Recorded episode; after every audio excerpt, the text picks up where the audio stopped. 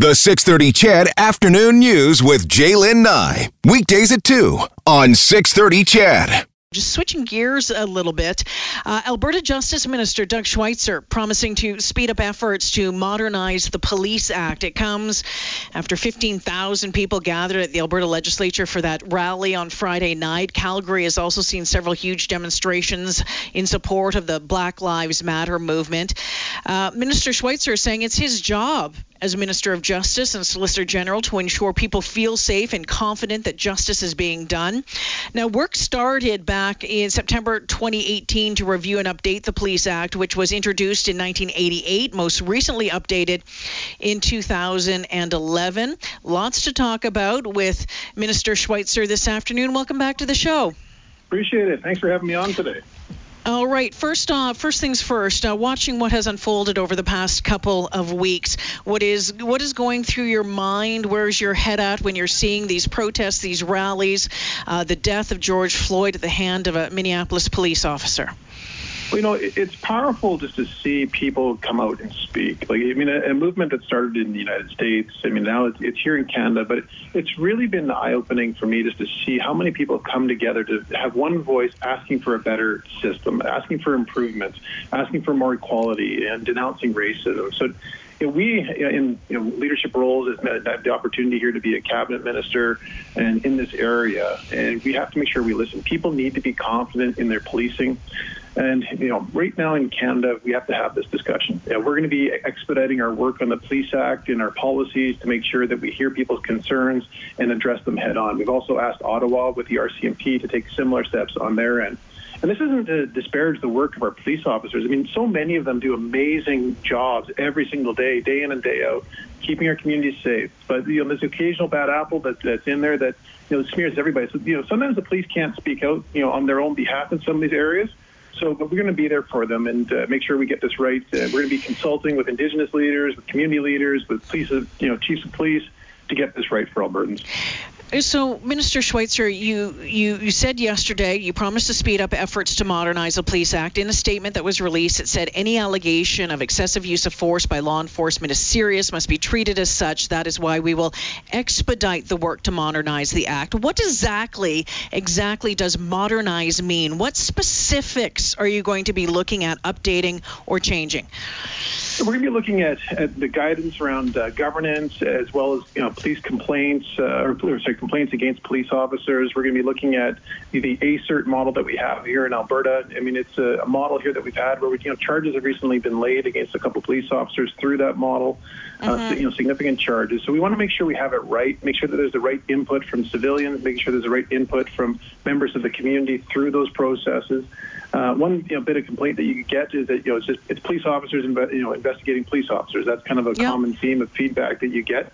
So we want to make sure that the process is fair and balanced and has that community confidence.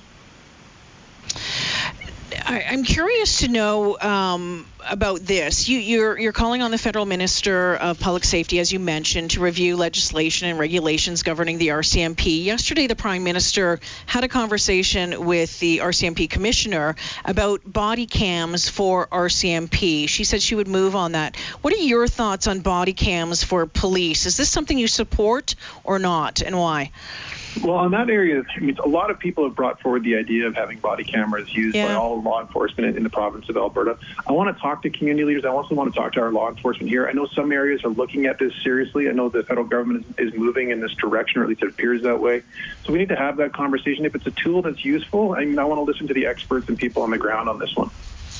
So those meetings, when you're talking about meeting with uh, community leaders, with First Nations, with the chief of police, uh, I know you just uh, you know put out this release yesterday saying that you're planning this. Uh, have you moved forward on those calls? Are there any dates set? Are are there planned meetings yet? We're, we're in the process right now of putting together that roadmap. I, I, if you know me, I, I, like to move quick, so we're, we're planning on getting this done in a, in a handful of months uh, in between now and probably early fall. Uh, to make sure we can get out there, meet with the stakeholders. You know, ideally, I would have loved to have the environment where we could hold the old school town halls to really get out there and listen to people. But and we might be able to do some of that as we get into phase two and three, uh, just made it, people get more comfortable. Uh, but, you know, we're going to engage people, use video conferences where possible, and, and get out there and listen mm-hmm. to people. I'll also be working with my colleagues, uh, Minister of Indigenous Affairs, uh, and just to make sure that we're out there engaging with people. Alberta Justice Minister Doug Schweitzer joining us this afternoon. Uh, Minister Schweitzer, there have been uh, calls to defund the police here in Edmonton. There's a groundswell of support um, asking that an anticipated $75 million increase to EPS over the next few years be diverted to community led organizations. Others also calling on the size of police services to be reduced. Uh, do you or do you not support those calls and why? Well, you know, when I hear that, I mean, I hear people that are frustrated. You know, people are frustrated with the existing system, and people are looking for ideas. They're looking for ways to improve, you know, the existing system that we have here to keep everybody safe. Everybody wants to live in a safe community, and there's lots of different ways to get there. But I hear frustration when people, you know, make bold statements like defund the police. So really, what we're going to be doing in this consultation is going out there, finding out how we can improve the system, and hopefully coming up with solutions here uh, as we get to the, uh, the tail end of, the, of these consultations. There have been questions and uh, some concerns being raised about the proposed changes to the Victims of Crimes Act and that fund, which we know I think there's about $74 million in there. Uh, for those who are listening who don't know what it is, the fund allows victims of crimes to access support through victim services units across the province. Why are you tapping into that money? Well, we're actually expanding the Victims of Crime Fund to include public safety. So right now, we, we usually spend about $40 million a year out of this fund. We're actually growing that to $60 million uh, to make sure we can tackle challenging issues in our communities and, and also fund projects like drug treatment courts. We have so many people that are addicts that are suffering. This is going to allow us to expand it to include public safety initiatives like drug treatment courts. Um, there are many, though, that are saying that you know you're taking some of this money and put it towards policing, and uh, and and they're saying that in this day and age, is it really appropriate to be taking money from a victims fund to divert it to policing initiatives and different programs? What do you say to that? Well, remember, this is about this isn't either or. This is about more through this fund. It's a 50% increase in, how, in the amount of resources coming out of it. If you go to the town halls in rural Alberta right now, though, you listen to those people that have been victimized time and time again. You know what they want to have to happen? They want to make sure cases go to trial. They want to make sure they know that a police officer is coming when they call for help. We've had situations in rural Alberta in particular where a police officer can be an hour away just simply because of lack of resources. So when you talk to people that have been victimized, people with mental health issues in rural Alberta right now that are crying out for help, that is what this is meant to help serve and helps us fill some of those gaps. So as I was mentioning earlier on, people are trying to polarize this. This is about trying to help and deal with victims' issues across this province. They're different in different communities. The city of Edmonton has different challenges than rural communities.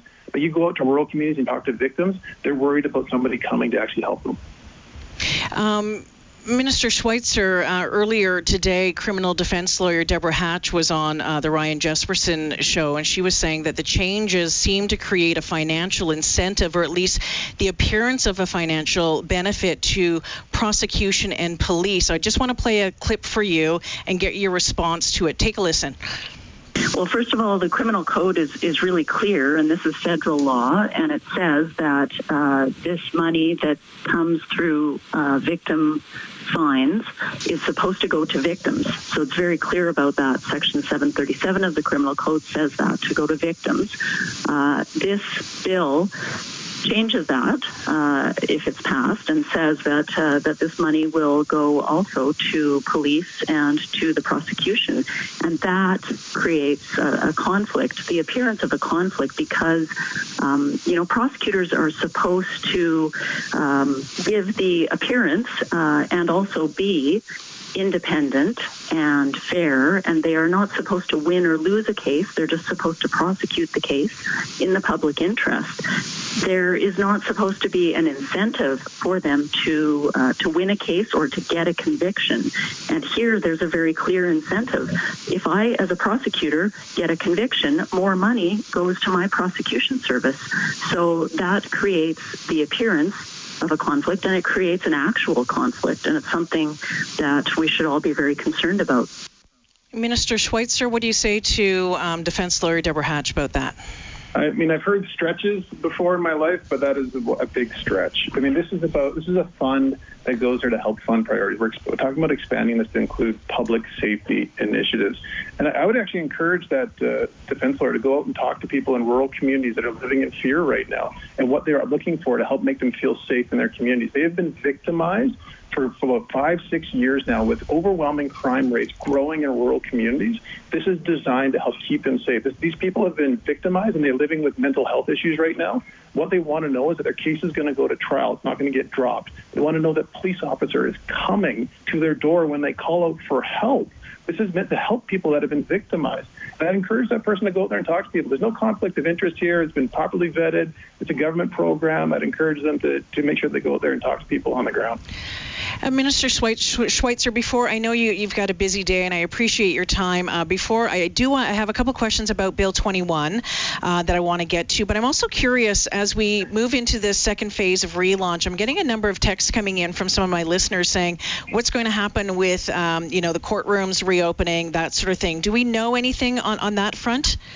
Yeah, I mean, we've been working with the courts. Uh, they're, they're slowly reopening now. Uh, they're, they're putting up plexiglass in, in many different courtrooms across Alberta to, encourage people to feel safe and have those protocols there. We're also doing more and more services online with video trials, video conferences. Uh, and we're also going to be having the ability to do uh, jury trials this fall. We're actually looking at uh, exploring different venues that have larger spaces than our current courtroom setup, so community halls or things like that, where we could actually hold some jury trials as well. Okay, let's talk about Bill 21 before I have to let you go um, in its changes to some of the impaired driving uh, rules, and it's in particular dropping the criminal charge for first time impaired drivers who do not cause injury, increasing some fines. It's based on the BC model. Uh, you're saying um, that uh, it will free up officers' times, and there are people really on both sides of the fence uh, of this one. We talked about it yesterday on the show, Minister.